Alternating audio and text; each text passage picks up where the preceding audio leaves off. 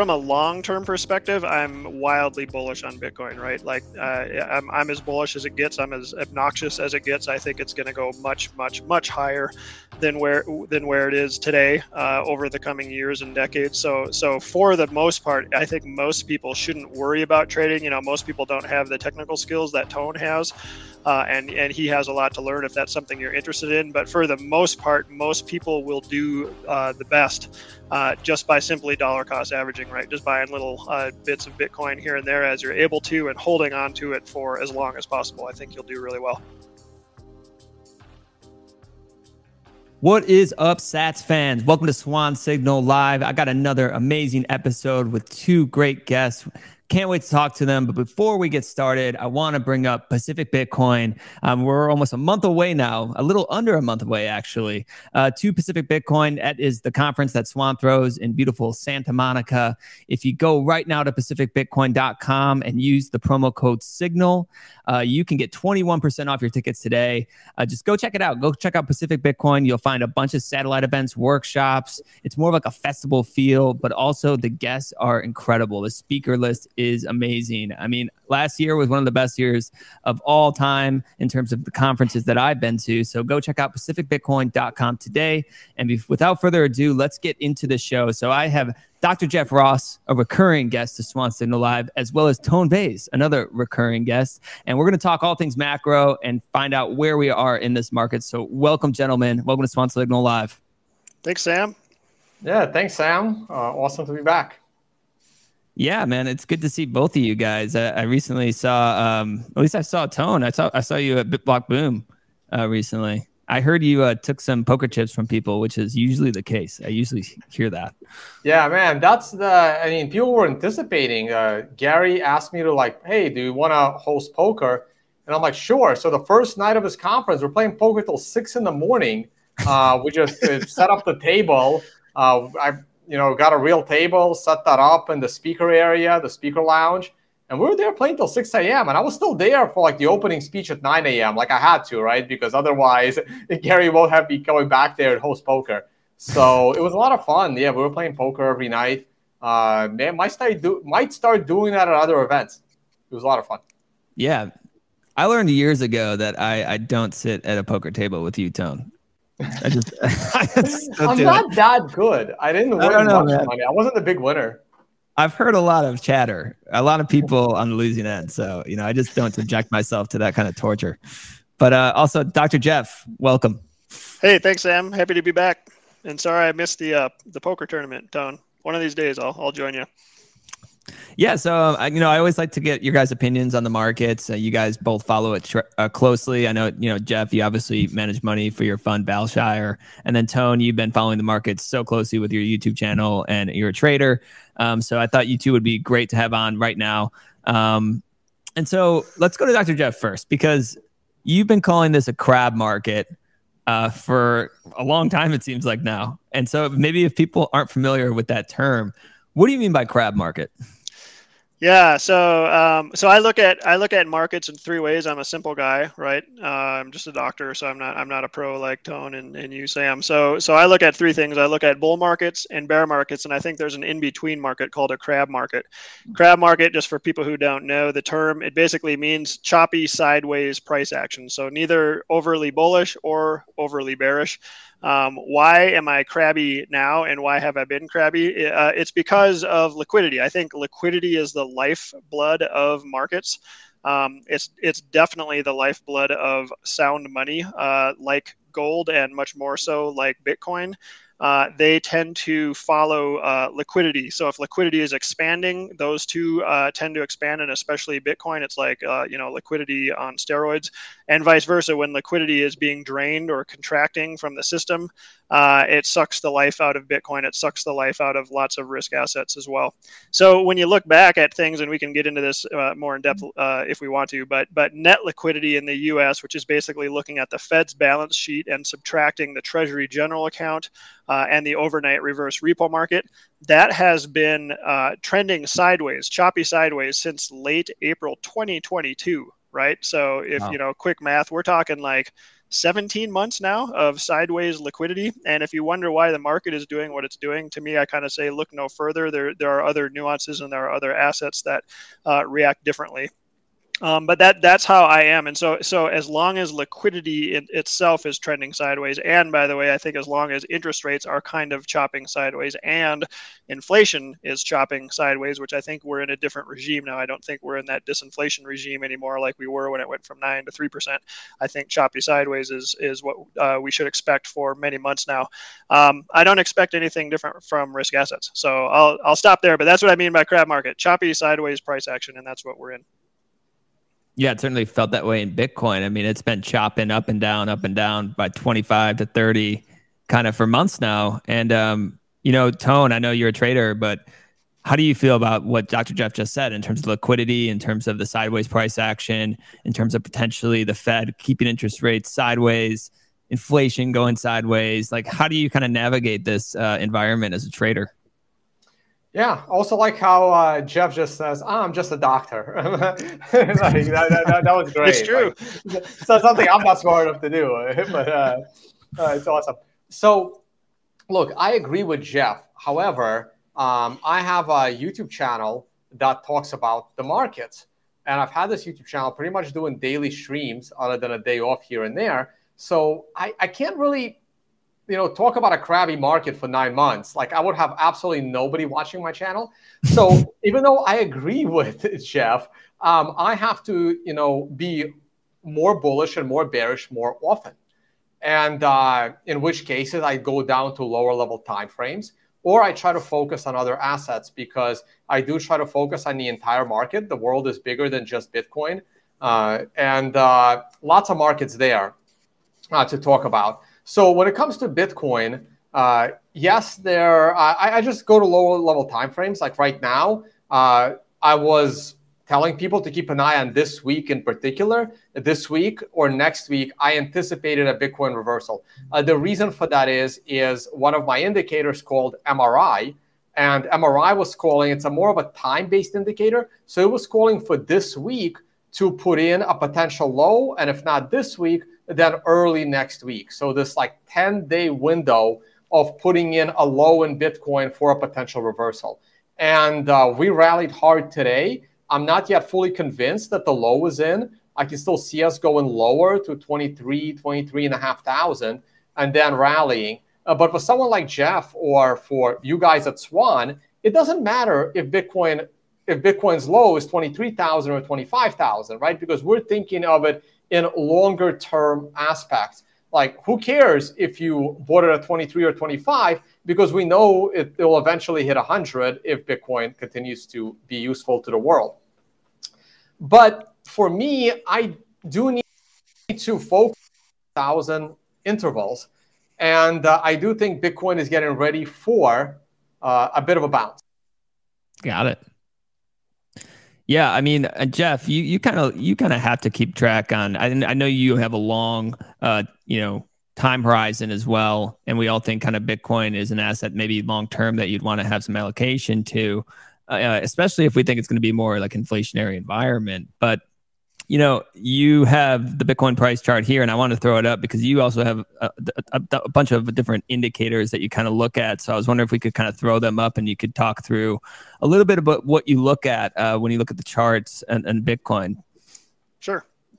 Yeah, so uh, so a couple things. First, I always like to say at the out uh, the outset, especially during times where I'm either being crabby or uh, overly bearish, is that from a long term perspective, I'm wildly bullish on Bitcoin. Right, like uh, I'm I'm as bullish as it gets. I'm as obnoxious as it gets. I think it's going to go much much much higher than where than where it is today uh, over the coming years and decades. So so for the most part, I think most people shouldn't worry about trading. You know, most people don't have the technical skills that Tone has uh, and and he has a lot to learn if that's something you're interested in. But for the most part, most people will do uh, the best uh, just by simply dollar cost averaging, right? Just buying little uh, bits of Bitcoin here and there as you're able to, and holding on to it for as long as possible. I think you'll do really well. So getting back to that chart, sorry, is that you had up. So why did, why did I put that chart? I, I'm a momentum guy, right? So Tone and I go back and forth on TA kind of stuff. But what I think helps me the most as a fund uh, manager and uh, investment advisor is I like momentum. And so what do I have on that chart? The top part of that chart shows the price of Bitcoin and it has some Bollinger Bands and then it has some moving averages. It has a 10 day, 50 day, and 200 day moving average, which is that thicker red line.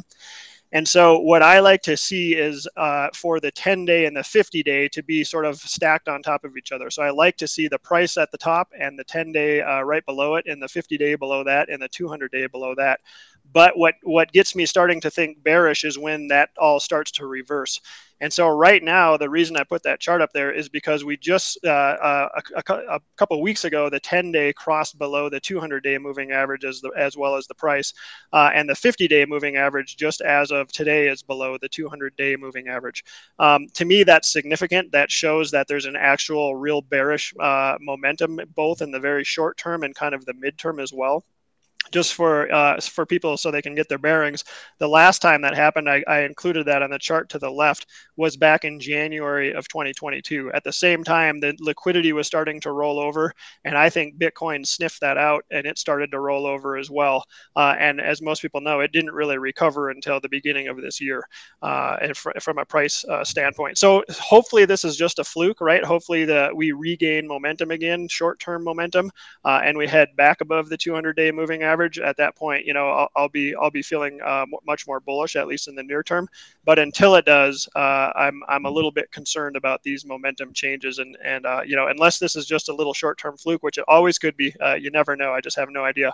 Um, but it, I, I say follow the trend. The trend is your friend. Uh, I said momentum never lies, but it but it doesn't tell you why. Uh, and so so I don't know why it's doing this necessarily. I think it has to do with liquidity. I think it has to do with the economic metrics that just continue continue to look terrible uh, on multiple fronts. Uh, for you know, we can get into that too. Yeah. Um, but Bitcoin is telling us something, and I say it's it, it's telling us that maybe we should be cautious from a short term perspective. Yeah, and you brought up like the difference in time horizons. Obviously, you're you're bullish long term and dollar cost average, but we are talking more short term here. And um, it, it was interesting when it's trading below the 200 day moving average for a while because historically, if you're going to think about you know investing for the long term, that that hasn't happened that much. And usually, when it happens, it's probably a good time to allocate for the long term. But you mentioned this like short term, mid term kind of bearish momentum, and you brought up the economic indicators. So I was wondering, you know, what do you mean by deter- deterioration in these economic metrics, specifically um, tone? If you're seeing similar things in terms of the economic metrics, or if you could kind of chime in. Let's first go to Dr. Jeff. What did you mean by that? And then get uh, Tone's reaction. Sure. So first of all, I think an overarching theme I think of most of this decade is going to be stagflation. So what do I mean by that? A stagnant economy or economic growth mixed with uh, higher and more volatile inflation, especially than what we've been used to. Right? We came from the decade of basically ZIRP, zero interest rate policy, where interest rates were uh, very low or even negative, which is insane and, and mathematically bizarre. Uh, I don't think we're going to go back to that. I just think we're in a new uh, um, a new secular trend now, and so overall, my overarching theme for this decade has been and continues to be stagflation. Uh, even though we'll have periods where you know that that that can change. It depends what we're talking about. Like from quarter to quarter, uh, it, it, can be a little bit different. But what is happening? The the economy uh, is is hanging in there, right? Unemployment continues to remain low, although I think we may have seen kind of a low point, and it, it's possible that that will start picking up now. Um, when you look at things like ISM manufacturing statistics, we've been in a manufacturing contraction here in the US for almost a year. Um, new orders uh, have been contractionary for a, a, full 12 months, and uh, manufacturing itself has been, I believe, 10 months straight. Um, we just pulled out of 25 straight months of real interest rate losses, meaning that people are getting poorer. So even if people's wages are rising, the cost of living has been rising faster. So people have been getting poorer, and we just broke a 25 month streak, which I believe is the longest streak ever uh, in the United States, at least as long as, as data goes back. Services continues to remain the bright point. It's just barely hanging on, barely um, uh, uh, expansionary, and that is what continues to pull the or continues to keep the United States from falling flat out into a recession because we're such a strong services based economy, about 70% services based versus 30% manufacturing. That relatively, uh, it's mild, but it is strong and it is expansionary. That services number continues to keep the economy out of recession. I don't know if that's going to continue to hold. You know, I can't predict the future. Um, but I look at those kind of things and then I factor in the fact that we're having this credit crunch. Banks are uh, loaning less and less. Uh, credit card rates. Uh, usage rates are um, increasing. People are not paying off their credit card debt at a faster and faster rate almost all of those type of metrics from a credit perspective look terrible and they look like they always do right before we head into a pretty serious recession. So when i look at all of those things and then i factor on top of that the fed is actually still putting on the brakes right? They're still talking hawkish. They're still keeping interest rates high. They're still talking about inflation. They're still doing quantitative tightening technically. All of that they're doing in the face of a slowing economy to me points that we're just going to head into a recession. I don't know the timing but whether we like it or not it, it just looks like a, a bread and butter recession is coming our way. Tone? Yeah, no, that was uh, very well said by Dr. Jeff. I agree with the majority of that. Um, I think that we are going to continuously have high inflation, but not crazy high. Uh, I don't think the Fed's going to be able to get it down to 2%. I think it's going to hover around 3%. Uh, I think we're going to have inflation between 2.5 and 3.5% for years to come. Now, as far as the interest rate goes, I think the Fed wants to get that interest rate up to 6%, and they're probably not going to go higher. Uh, they're going to say, look, our interest rate is already double uh, the inflation. We don't really want to raise it any higher because it could cause other problems in the economy.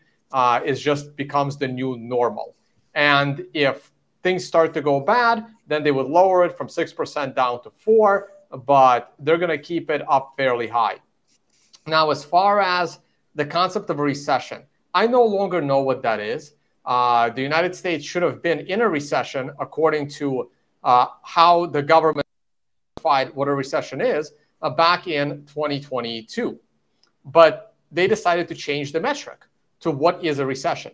And now it's almost irrelevant to me whether it is or isn't a recession. I think that people are going to struggle I think people are going to have problems, the job market and wages, and people are going to have trouble paying their bills. They're going to take on more debts, and there might be government programs to relieve them of their debts. And the government will not admit there's a recession, right? Not the current government, anyway. I think a lot is going to depend on what happens in the next election. Um, if the next election goes to a Republican, then the media is going to proclaim a recession in 2024, and it might, could be a four year recession, right? But if the next administration is the Democrat administration, which has the media in their pocket completely, then the word recession will never be stated. They will not admit that there is a recession. It's just going to be like, oh, we're on the edge of a recession. Uh, however, whether there is a recession or isn't a recession, the question that the only question that I care about is what will the markets do? What is going to be the price of oil? What is going to be the price of gold? What is going to be the price of stocks? What is going to be the price of the US dollar versus other fiat currencies, and for all of us, what is going to be the price of Bitcoin. Now, we all expect Bitcoin to rise uh, with the halving. I have a couple of charts that kind of show the timing that, like, this is the time where Bitcoin starts to enter a bull market based on where we are in the halving cycle. Now, what about the oil markets? Well, to me, uh, the oil markets are rising right now for several reasons. But one of those reasons is the current administration is buying into the Strategic Petroleum Reserve which would sound absolutely crazy because earlier this year they were selling from the Strategic Petroleum Reserve uh, when the price of oil was even lower than it is now.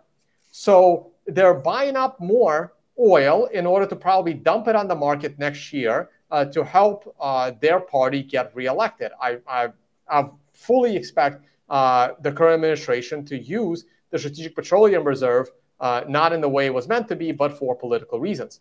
So right now, I am bullish on the price of oil. I am going to be neutral on the price of oil next year during the election. Uh, but ultimately, I think the price of oil is going a lot higher. As the price of oil goes a lot higher, inflation will go higher uh, because it makes everything more expensive. Uh, now, what it could make the inflation CPI number go down? Well, the owner equivalent rent. Uh, the price of homes went very high, and now the interest rate on buying those homes is very high. I think that the price of buying a home is going to stagnate uh, I don't think it's going to go up much more because people are not willing to buy as many homes or as easily buy a home because the interest rate's now higher. So the price of the home would need to drop a little bit, but the amount of money a person is spending on that home is going to remain stagnant. In the meantime, the price people pay to rent has never gone down in history, and that price will only go up, which will make it a lot harder for the consumer. So while the consumer will feel like there's a recession going on, the government will never actually admit that there is a recession going on unless it's you know uh, the Republicans are in office, and then the media is admitting the recession is going on, while the government will still say there's no recession going on. Uh, but it's not going to feel good. Uh, as far as currencies go, I'm actually bullish on the US dollar, and I'm bullish on the stock market as well. So I'm bullish on all these assets. I'm bullish on the US dollar because there just isn't any other currency that is better than the US dollar. I don't know if the BRICS are going to come up with anything mutual backed by commodities. If they do, then that currency will certainly be better than the US dollar, but I don't know if that's coming. Uh, if it does, then yeah, I'll be bullish on that currency versus the dollar. Otherwise, I'm bullish on the dollar versus all other fiat, but I'm obviously bullish on Bitcoin as a currency aspect uh, versus the US dollar. Uh, yeah. The only market that's left is stocks, and I am bullish on stocks on US government debt. The biggest, the, the former biggest buyer of US government debt was China. That's no longer happening. In fact, they're selling US government debt. Uh, interest rates going up. No one wants to buy government debt except internally, hedge funds, fund of funds. And people are going to be scared of buying US government debt. Yes, they get a nice fat uh, 5 6% interest rate on that debt. But uh, it's scary because some of us, including myself, don't think the US government will be around in 10, 20 years to pay back the principal on that debt. And it, uh, the, while I do think the US dollar is going to strengthen over the next four to five years, I think it's going to enter hyperinflation eventually if we extend that timeline to, you know, 12, 13 years uh, further out. I'm not very confident that the US dollar will be that currency. And by then, Bitcoin might actually be challenging the US dollar for the next world reserve currency or the currency everyone around the world wants to use.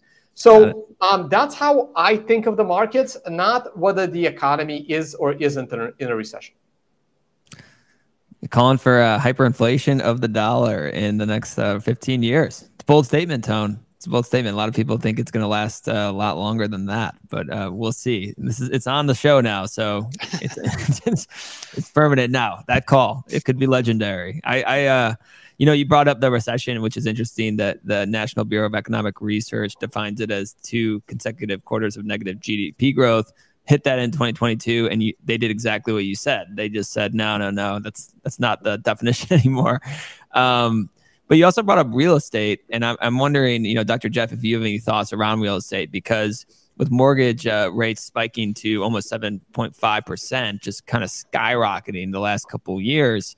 And then mortgage applications are going straight down.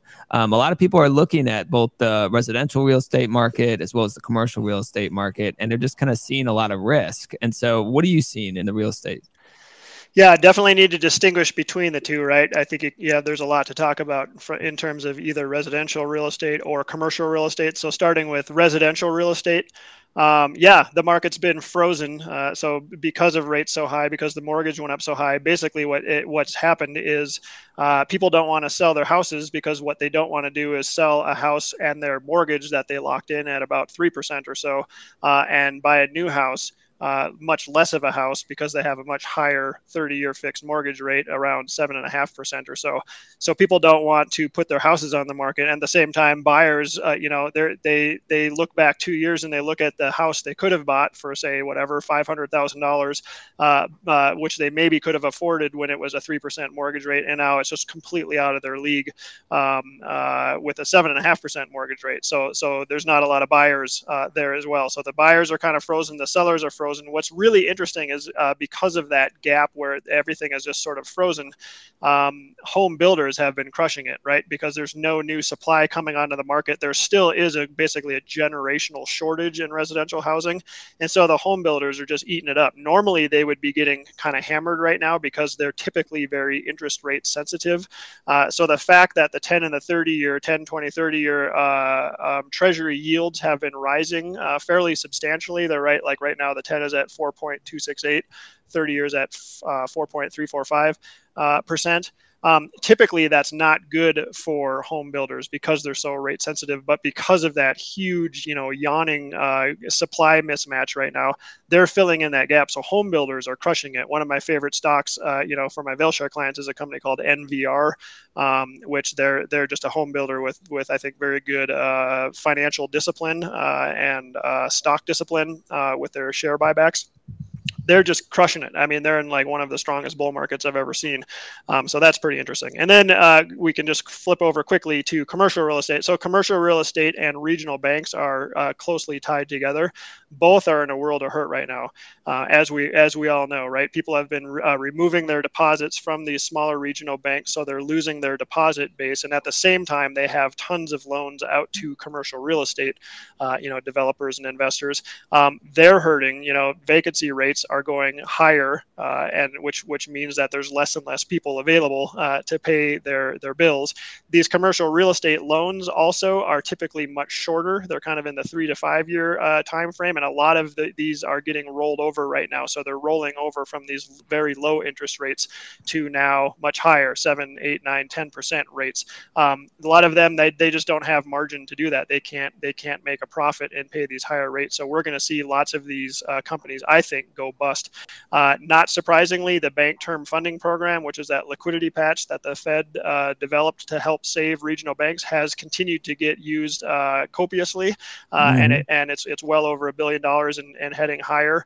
Uh, and then on top of that, they're they're starting to toss around the idea, I think, of basically doing mortgage-backed securities, but commercial mortgage-backed securities, mm-hmm. and and basically start who wants to buy this junky, you know, commercial real estate debt now uh, to help basically ease the sector a little bit. So th- that's a story that's coming up, I think, over the next couple of quarters, which basically shows to me these are the beginning signs that there is serious trouble in both of those uh, industries. Are they the things that will really push us over and push us into a deep recession and cause the floor to drop out under risk assets? Maybe. Uh, to me, that's the best candidate uh, at the moment, but I don't really know. It's not as severe as a subprime mortgage crisis, but it is definitely severe. Uh, and uh, I think the story is not even close to being over yet, unfortunately. Yeah, you bring up a good point that a lot of people in the United States, you know, locked in 30 year mortgages at really fixed rates, very low rates. And so they're not really affected by the Fed jacking mm-hmm. interest rates up. And you see that in the corporate debt markets as well. I saw a stat that uh, 50% of S&P 500 company debt doesn't mature until 2030. And so they have a lot of runway. And um, now the one that doesn't is seems to be the US government where 31% of their debt or $7.6 trillion will set to mature over the next year. So it has to be refinanced at much higher rates, higher borrowing costs for our own government. And you got the Fed who sees inflation and they're like, we have to keep raising rates. But are they actually in control? Because you have the fiscal side just spending and you have the price of oil kind of ripping and you have them raising interest rates, but it doesn't really affect a lot of the different parts of the economy. And so, do you guys think the Fed is actually in control over the inflation picture? Um, or are they just kind of like pulling on a dead lever over and over again, hoping that it kind of has the effects that they want? Kind of throw it to either one. I'll give a one word answer, then ship it over to uh, Tone. No. That's my answer. But Tone, let's hear, my, what you have to say. Right. My answer is also no, but I will elaborate. Um, so, not only is the answer no, the Fed has never been in control of inflation. Uh, the Fed doesn't have control over inflation. The Fed doesn't have control over unemployment either, which is insane. And uh, a few years ago, uh, the government wanted to add uh, another an additional mandate to the Fed, and you can look this up. I'm not making it up. Uh, besides their mandate on full employment and interest rates, they wanted to add a climate change mandate, so that the Fed is also mm-hmm. responsible for you know solving the climate change problem. Um, so the Fed is not in control in any of these things. Uh, so the original design of the Fed was very, very simple and straightforward. And I will actually argue that it was somewhat like not bad. It's not conspiratorial, even though they needed some conspiracies to get it to launch. Uh, the purpose of the Fed was if there was a monster panic in the United States that is uh, destroying sectors of the economy, the Fed has the ability to print money and lend this money to bail out key industries. Now, the Fed has never actually done this until 2008. 2008 was the first time they did it, and it wasn't the bank bailout, it was the automobile bailout. All three American automobile companies were set to go bankrupt, and no auto industry would have existed in the US. The Fed uh, provided them the liquidity to keep their companies open, and as these companies, you know, bounce back and become profitable, which is a risk, they pay back that money Uh, and uh, this way, the Fed will pay back, you know, the banks and other investors in the Fed. Now, that was the original purpose of the Fed to exist, and I can argue that it's uh, that, that it's reasonable for it to exist that way.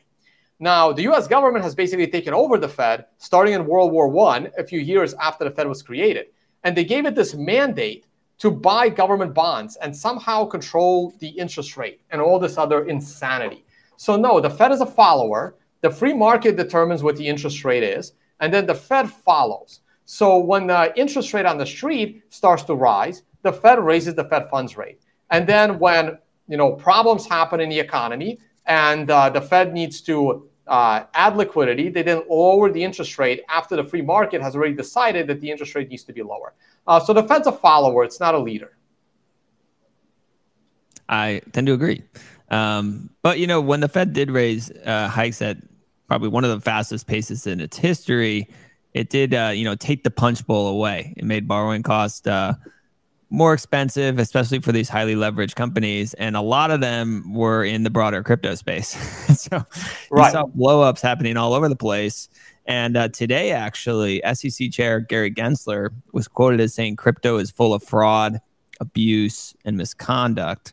And Tone, you know, I've seen you on camera debating uh, Richard Heart and calling out Alex Mashinsky.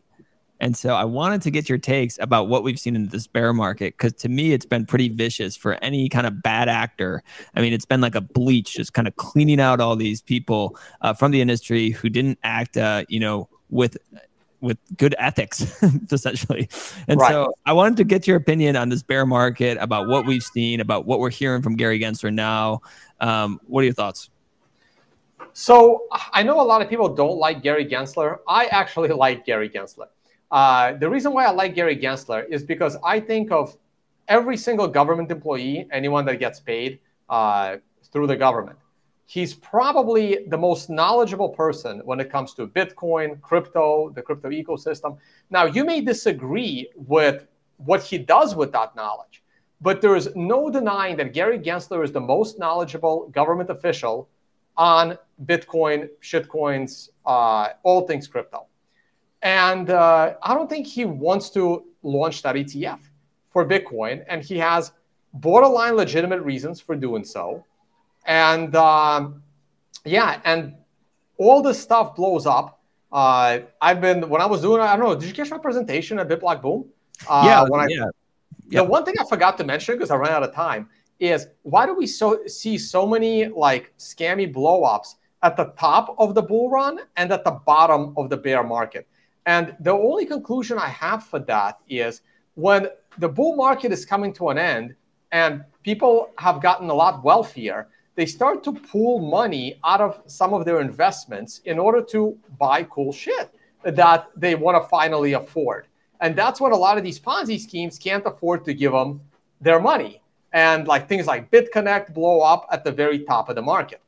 Now, the same thing almost happens at the bottom of a bear market, but for opposite reasons. When the market's been going down for so long and you've been struggling because you know your crypto investments aren't doing so good, eventually you need additional liquidity to buy things because you have no choice. You can't wait anymore. So you're like, man, you know, I don't mind holding uh, my money at like FTX or uh, Celsius, but you know, I gotta, I gotta buy a new refrigerator. It broke, and uh, people start pulling their money out because they just don't have any other places they can pull it from. And that's when these scams also get exposed at the bottoms of the bear market because they can't meet the organic demand of people wanting additional money that they thought they had because now they have to make ends meet at the end of a bear market.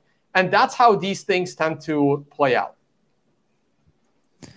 Yeah, yeah, and you mentioned Gary Gensler. I mean, one of the main reasons why the SEC has rejected a spot Bitcoin ETF over the years was fears of market manipulation, fraud, um, a lot of the volumes being in these unregulated offshore exchanges.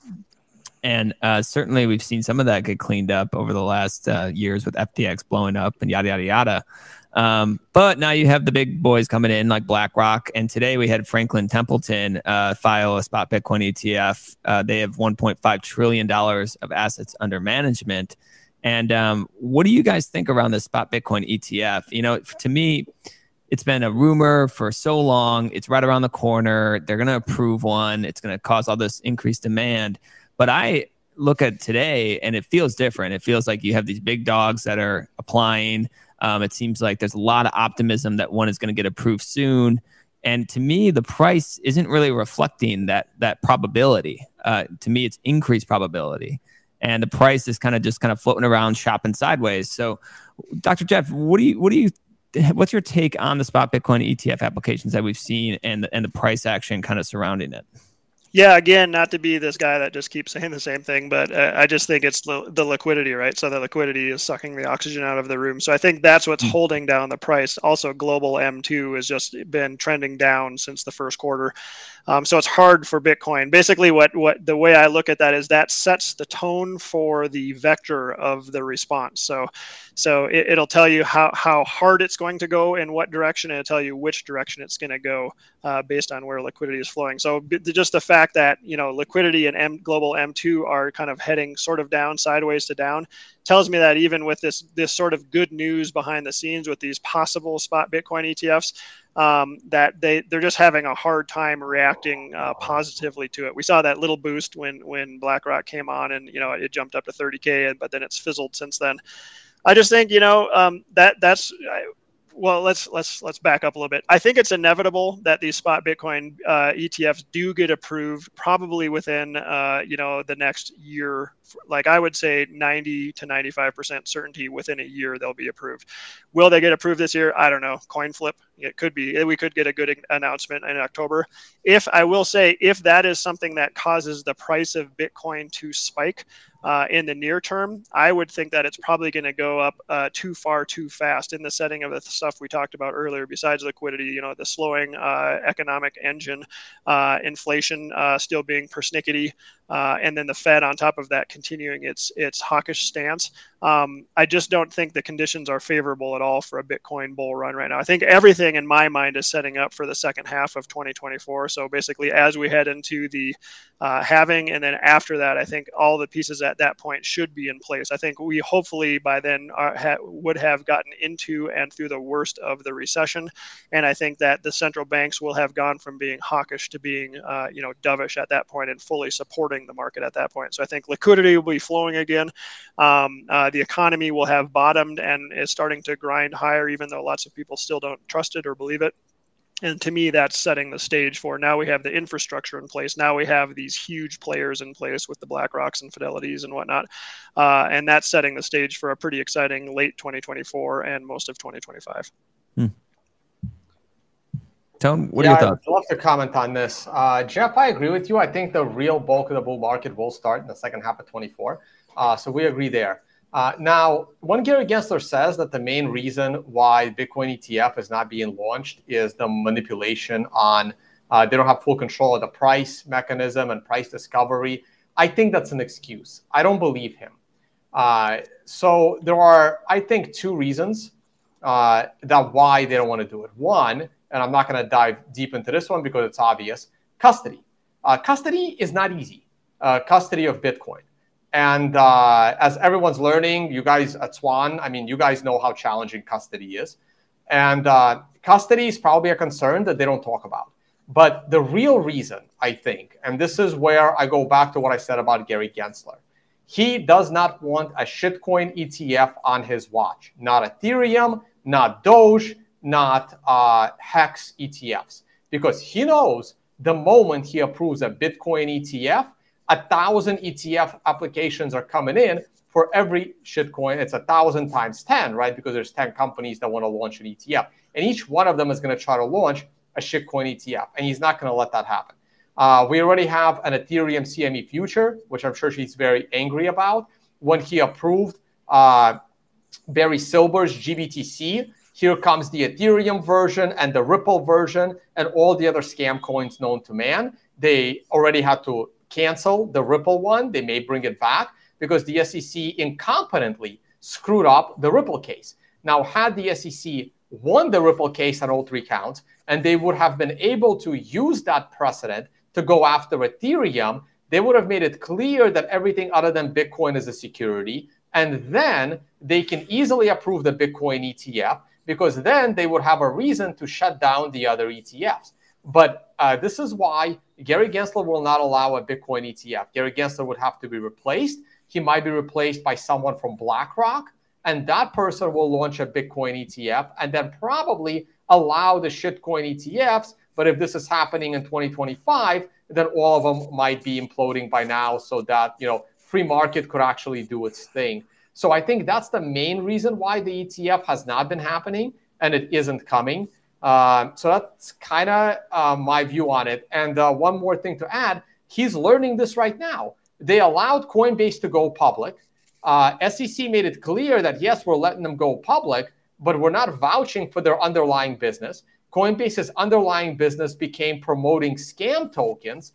And now the SEC wants them to shut down scam coin trading. And the SEC and everyone is saying, well, if they were trading scams. Why did the SEC let Coinbase go public? Right? This imagine this discussion, but times 10 in the world of ETFs. There's no way Gary Gensler will allow a Bitcoin ETF for those reasons. And he will use every excuse he can, including the dog ate my homework and I'm feeling sick. I can't make it to the meeting. Uh, that's kind of my view on the ETF being approved. Yeah, you make some good points. I mean, I feel like a Bitcoin, a spot Bitcoin ETF approval would, would kind of be a sign of uh, approval from the regulators in a way that they're like, okay, this thing's here to stay. Um, it would almost be a, you know, in terms of the market maturing over the last few years. And it, it leads me to think like everyone brings up Bitcoin as a risk asset. And Dr. Jeff, you say liquidity drives risk assets. But I think everyone on this call kind of views Bitcoin as actually a pretty conservative long term investment for a lot of different reasons. And do you guys think, under what kind of circumstances will Bitcoin start to, to, to kind of uh, diverge from other risk assets if that's going to be like this next bull market? If you think that's kind of a long way down the road, like how do you see that playing out? I'll throw it to Dr. Jeff. Yeah, so you know, I think all three of us would view Bitcoin. At, at, well, maybe I'm, I do not want to put words in your guys' mouth, but I, I, think of it as the safest asset, basically known to man. We we know the monetary policy of, of Bitcoin all the way to, to, until 2140 and beyond, right? We we everything there is to know about Bitcoin is just kind of out there in the open because it's open source. The only thing that we don't know is how the price action is going to respond here or there. We know in the long run the price appreciates because that's what the monetary policy uh, of scarcity uh, does over time, as long as it's desirable. And I, I believe that as more and more people understand what Bitcoin is, it will become increasingly desirable. Uh, and therefore, that will be reflected in the price. So, it is not a risk asset. I don't view that at all uh, um, in that way. But you know, the, the market is a long way, uh, long way behind where we are because we've been studying Bitcoin for for many many years, obviously. So, I, I think probably it, it's unlikely to be seen uh, um, any better than a risk asset uh, until a couple things happen. The first milestone, I think it needs to overtake the market cap of gold. So I think we need to uh, see Bitcoin sort of in the 10 to 15 trillion dollar kind of market cap size. I think at that point, uh, the the the analogy of it being digital gold will have played its role, uh, and lots of people will see it as such, and they'll start to see it as kind of a safe haven asset, uh, but still with that speculative up, uh, upside. I think once it gets to be that big, uh, the narrative will change again, and then we'll start talking about Bitcoin being uh, a worthy candidate for excuse me, for uh, the world's currency. So to Tone's point, I think that you know 10 to 15 years from now, we'll be talking about a completely different world order, including in terms of currencies. Uh, I think at that point there'll be basically three main contenders left. There'll be the U.S. dollar, although it will be less powerful. Um, I think the BRICS nation is uh, that the conglomerate. I think it's starting out weak, and the and um, you know they have lots of stuff to work through. I think the desire to get off of the dollar standard is hugely important to lots and lots of countries, and I think that coalition will build. Uh, so I think of that block currency, whatever they come up with, will be sort of the second option. And then I think Bitcoin is the third option. So I think once we get to that point, the narrative will change. Instead of just being digital gold, it will be like, look, this is just better money uh, for a better world. And it's a people's money that's not controlled by any, any government. It's completely apolitical and decentralized and secure. And I think those selling points will be enough to really propel it into the world's kind of main stage. I think when we get to that point, that's when we start talking about Bitcoin as a risk risk off asset. I think nobody will really view it like a tech stock anymore. You know, everybody views it like like it's just another crypto or it's a tech stock, and that's fine uh, because we're in the price discovery stage. But you know, 10 to 15 years from now, I think that's when the narrative changes, and I think that's when it, it turns into officially a risk off asset to the world. Uh, yeah, happy to add to that. And uh, no, Jeff, I completely agree with everything you said. Uh, but in that scenario, 15 years from now, uh, if the BRICS put together a you know a currency that is backed by some commodities, and uh, also Bitcoin, two of these are on the rise, and one of them, one of the three is on the decline, and the U.S. dollar is on the decline. Uh, so that goes with my hyperinflation situation, which is a political event. hyperinflation does, is not uh, the result of money printing. Uh, money printing is the result of loss of confidence in the currency due to political events, and uh, I think those will be coming into the U- into here in the U.S. Uh, you know, in about five to seven years. Uh, but going back to the actual question, uh, Bitcoin being a safe haven asset, I agree. It is the safest asset. It's one of the more volatile assets, but it's certainly the safest one because it's the one asset when I go to sleep and I close my eyes that's the one asset I am confident will be in my possession when I wake up. I am not confident about anything else I own, whether it's my house, whether it's the dollars in the bank account, whether it's the gold in my safe. I can wake up in the morning and I can find all of those things in the hands of someone with a nice big gun uh, taking it away from me. But not Bitcoin, because that one I can store in my head. And that one is a, a lot harder, hence the big sign behind me called unconfiscatable and uh, so, having said that, uh, people will start to realize that uh, in the near future. And also, I think that uh, Bitcoin will remain correlated with the stock market for a long, long time. This is also why I'm kind of bullish on the stock market itself, uh, because companies are going to be holding Bitcoin on their books. Uh, they're going to hold, sorry, camera they're going to hold Bitcoin. We have, right now we have MicroStrategy, Square, sometimes Tesla, but in the future it's going to be almost every company. So Bitcoin is going to take on massive correlation with the stock market because right now, if you look at the stock of Square, it's going down. But if Bitcoin suddenly doubles in price, what happens to Square stock? It's going to go up. Uh, all of these Bitcoin mining stocks, they're going to go up, not because they're mining, not only because they're mining Bitcoin, but because they hold Bitcoin on their books. And more uh, companies are going to want to hold Bitcoin on their books. So it will remain a risk on asset for a while. Um, I think of assets as private assets and public assets. And both stocks and Bitcoin are private assets. It's an investment in the private industry or in a, something private. And government bonds are an example of public assets. And I think public assets are in trouble the rest of the decade, while uh, private assets still have a bright future. Yeah, Block. Uh, I think Block has over eight thousand Bitcoin on its balance sheet, and um, because of these accounting rules, they had to basically mark an impairment loss of over 140 million dollars. But now FASB passed those new rules, it's going to make it a lot easier for corporations and less costly for corporations to own Bitcoin. So that'll certainly kind of fit in with your narrative uh, tone, and it kind of fits into your narrative, uh, Dr. Jeff, where it's like these developments that kind of they're boring, kind of during the bear market, but they kind of set the foundation for the next bull market. And um, I think that's enough time for us today, guys. You know, I, I love talking to you guys and I do it all the time, but um, it was a pleasure today. I want to just throw it to you guys in, in, case listeners aren't familiar with your work. Where can they find you? Where they where they, where can they read some of your stuff, Dr. Jeff? Sure. So um, I'm on Twitter a lot. My handle is at Vailshire Cap. Uh, I also, you know, as you know, uh, run a hedge fund and investment advisory. I manage the uh, portfolios personally. So if you want to learn more about that, you can check out vailshire.com. You can shoot me an email uh, directly at info at vailshire.com, uh, and I'll get back to you if you're interested. So thanks for having me on the show today, uh, Sam and Tone. It was great to be with you. Always pleasure. Tone? Uh, yeah, unlike Dr. Jeff, I don't manage other people's money. I find it challenging enough to manage my own money. Uh, but I do try to educate people on how they can manage their own money. I do this for free on the Tone Vays YouTube channel, soon to transition these videos to the Financial Summit uh, YouTube channel and the Financial Summit brand, uh, which is an event uh, geared towards traders, uh, money managers, hedge fund managers, VCs uh, to get together for a five day retreat. The next one is coming up in Dubai in November. Um, I also organize a Bitcoin only event. It's always in Las Vegas. Uh, this year, it's going to be in December. Uh, it's called Unconfiscatable, uh, where we talk all things Bitcoin. And you'll find me at Pacific Bitcoin as a speaker as well. Uh, really looking forward to going there. Um, so all three of those Twitter handles and Instagram pages, uh, Tone Vays, Unconfiscatable, and Financial Summit. Yeah, I'll I'll, uh, I'll also be at the Unconfiscatable again this year, so it's, it's a fun conference. So check it out, and uh, I hope to see maybe you guys both at Pacific Bitcoin. I don't know if Dr. Jeff you're going to make it, but I hope you're going to be there, my friend.